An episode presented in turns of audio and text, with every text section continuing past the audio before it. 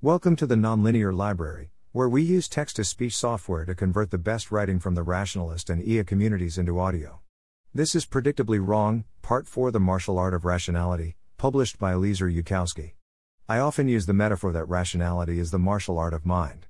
You don't need huge, bulging muscles to learn martial arts, there's a tendency toward more athletic people being more likely to learn martial arts, but that may be a matter of enjoyment as much as anything else.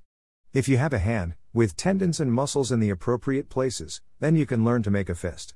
Similarly, if you have a brain, with cortical and subcortical areas in the appropriate places, you might be able to learn to use it properly.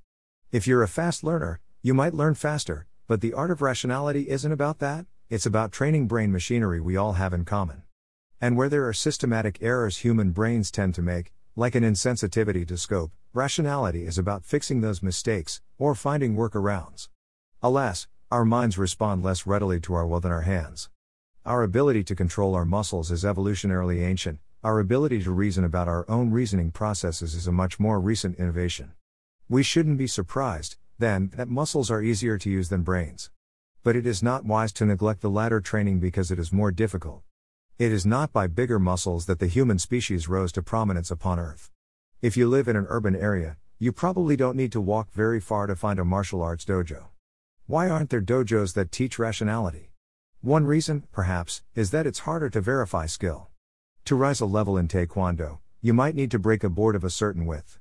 If you succeed, all the onlookers can see and applaud. If you fail, your teacher can watch how you shape a fist, and check if you shape it correctly. If not, the teacher holds out a hand and makes a fist correctly, so that you can observe how to do so. Within martial arts schools, techniques of muscle have been refined and elaborated over generations. Techniques of rationality are harder to pass on, even to the most willing student. Very recently, in just the last few decades, the human species has acquired a great deal of new knowledge about human rationality.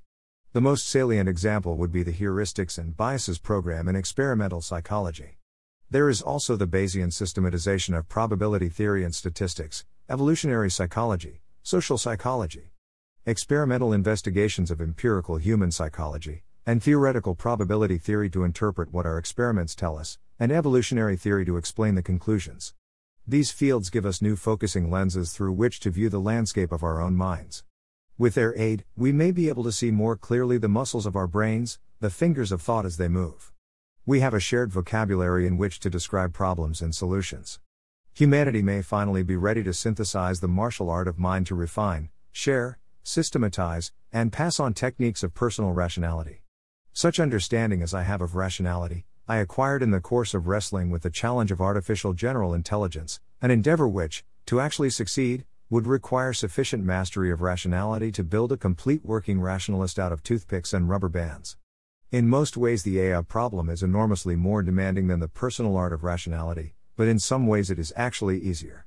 In the martial art of mind, we need to acquire the real time procedural skill of pulling the right levers at the right time on a large, pre existing thinking machine whose innards are not end user modifiable. Some of the machinery is optimized for evolutionary selection pressures that run directly counter to our declared goals in using it. Deliberately, we decide that we want to seek only the truth, but our brains have hardwired support for rationalizing falsehoods. We can try to compensate for what we choose to regard as flaws of the machinery, but we can't actually rewire the neural circuitry. Nor may martial artists plate titanium over their bones, not today, at any rate.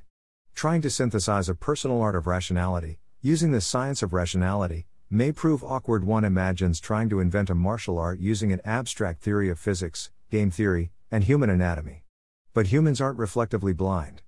We do have a native instinct for introspection. The inner eye isn't sightless, though it sees blurrily, with systematic distortions. We need, then, to apply the science to our intuitions, to use the abstract knowledge to correct our mental movements and augment our metacognitive skills. We aren't writing a computer program to make a string puppet execute martial arts forms, it is our own mental limbs that we must move. Therefore, we must connect theory to practice. We must come to see what the science means, for ourselves, for our daily inner life.